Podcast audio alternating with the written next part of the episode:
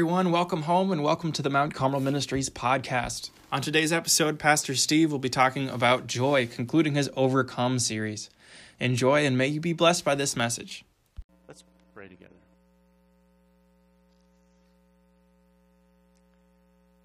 Oh, gracious God, it is so good to be together this morning. And I pray right now that you would calm our minds, open our hearts and may the words of my mouth and the meditation of our hearts be pleasing to you, our rock and our redeemer. In Jesus' name, amen. Well, again, good morning, Mount Carmel. Oh, yeah, this is my first time at Mount Carmel. My wife, Lana, is with me. We've been married 30 years. We have four adult, yeah, thank you. We've got four adult children and we've been we've had a great time. And so i think now i can can we switch over to my my thing? Yeah sweet. There we go. So how many of you have seen the movie inside out? Yeah one of my all-time favorite movies. So we've been talking about some heavy duty emotions this weekend friday and saturday. We on friday morning we talked about anxiety and anger. And Saturday, yesterday morning, we talked about depression and grief. And it's been cold and it's been rainy. But this morning, we're talking about joy. And the sun came out. Woo! Thank you very much. Plan that. Plan that. Yeah, that was good. But I'm so excited because we do get to talk about joy today. And so here's my question to you What makes you happy? Family. Oh, yeah, family. Okay. Yeah, turn to your neighbor. I'll give you 30 seconds. Turn to your neighbor. What makes you happy? Just go ahead.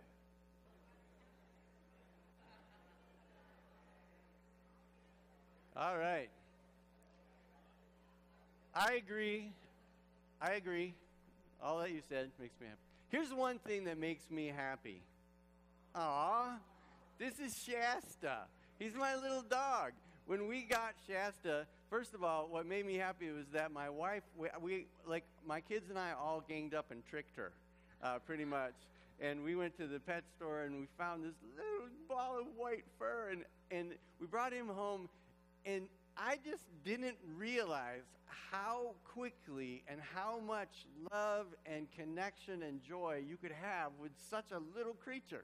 And when he was, th- I mean, he was this big when he was a puppy, and now he's only this big. He's 13 years old now. But when he was a puppy, man, he would, every night, he would get into this mood, and he would just run behind the couch, and he would do this figure eight through the living room and back behind the couch, the whole time. Back, and we just sat and laughed, and we got so much happiness out of this little dog. You know, we, are, as citizens of the United States of America, it is hardwired into our DNA to believe that happiness is one of our inalienable rights. Correct? We have, we, we are told in our Constitution that it is one of our God given inalienable rights for life, liberty, and the pursuit of happiness. That's a pretty good uh, constitution, right? Well, welcome and meet your happiness chemicals. This weekend, one of the things that we've been talking about is brain chemistry and how God actually has given us good drugs. And they're free. And they have no side effects. And there's actually four happy chemicals in your brain and we want them. We are hardwired by God to seek them. And we want we seek activities that emit these drugs in our brain. The first one is dopamine. And this is fascinating to me because each of these four drugs are associated with a different kind of happiness. Dopamine is released when we do something that makes us feel successful, like we've accomplished a goal. When you want that one thing and you get that one thing, oh, that's dope. See what I did? Yeah, okay. The second kind of drug is serotonin. And serotonin flows through our brain when we have a sense of importance, when we feel valued, which is, by the way, when we feel depressed, when we're down, when we have negativity as our primary identity.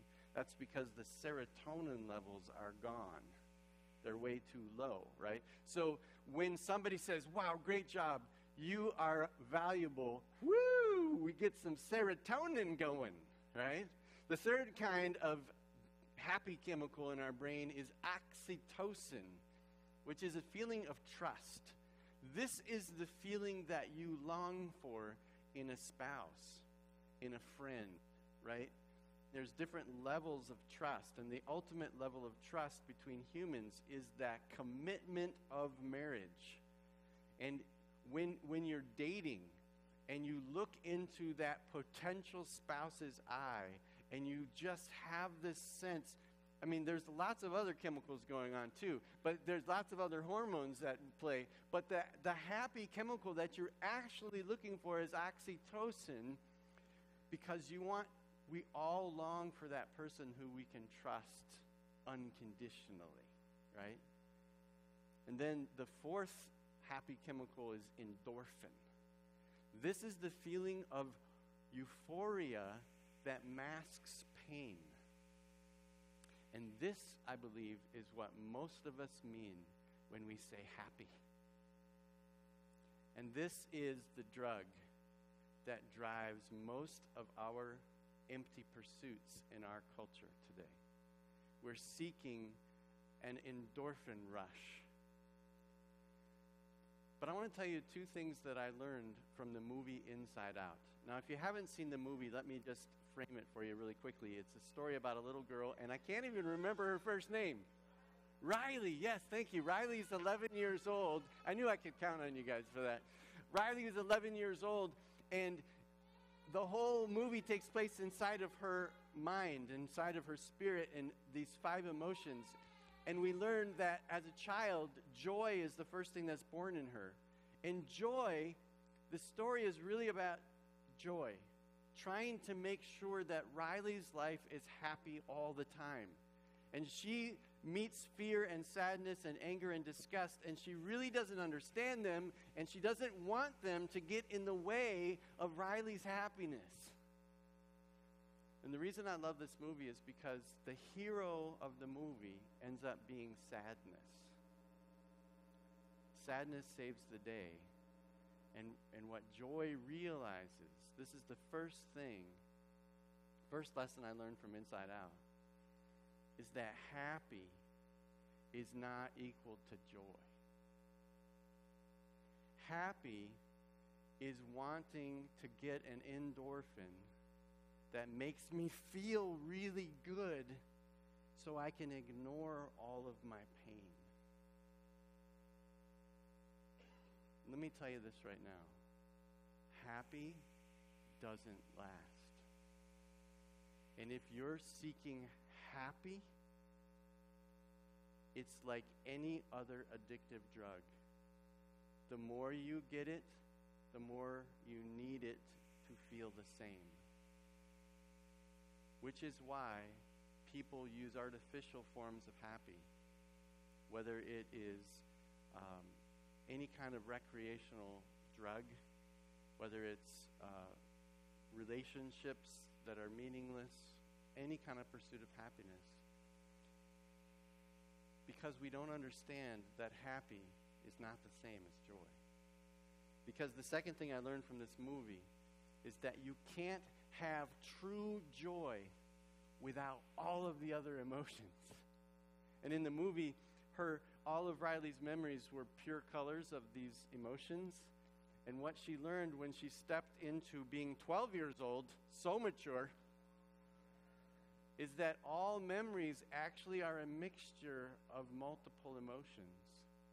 Because you can't actually know joy without knowing sadness, or fear, or anger, or disgust.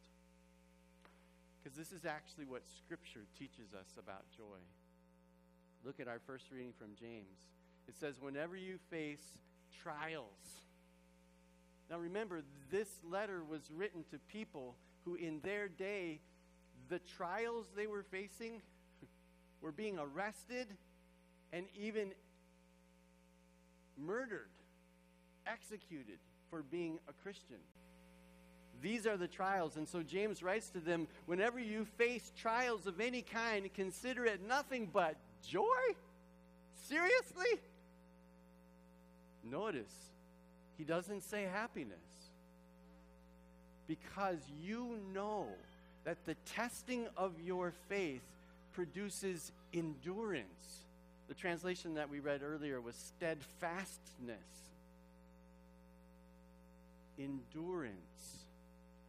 Endurance is that quality of life where you can make it the distance all the way to the end without giving up. So that endurance can have its full effect. Why? That's what so that means. So that you may be mature and complete. The second passage, I'm doing it a little differently. It's from Philippians. Uh, sometimes I like to cartoon my texts.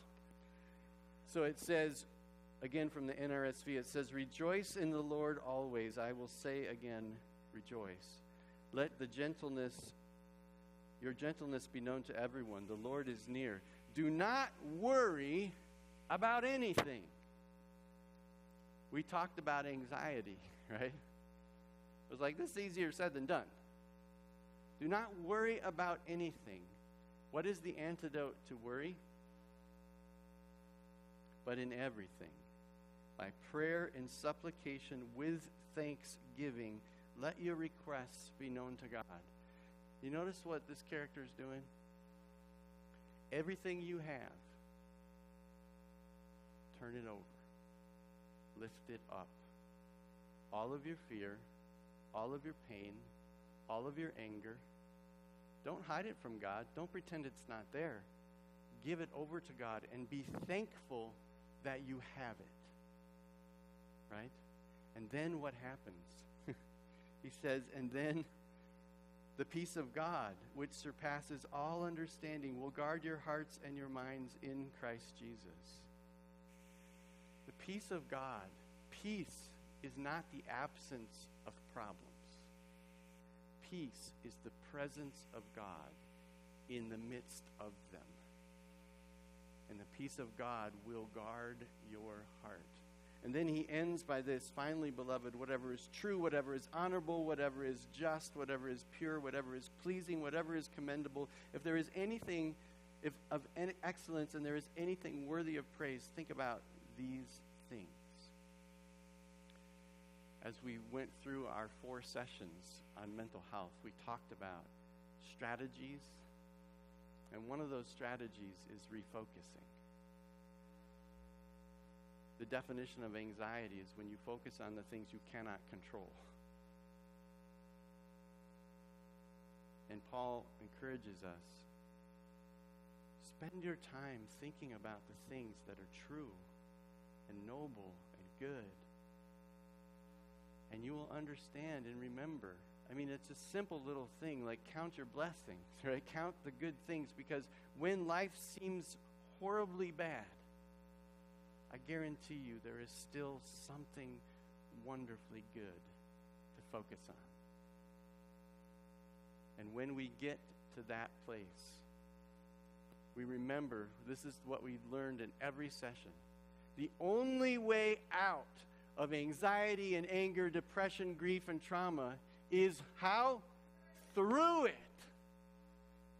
When we know that God, through Jesus Christ and the power of the Holy Spirit, is with us, and in it, we can go through it.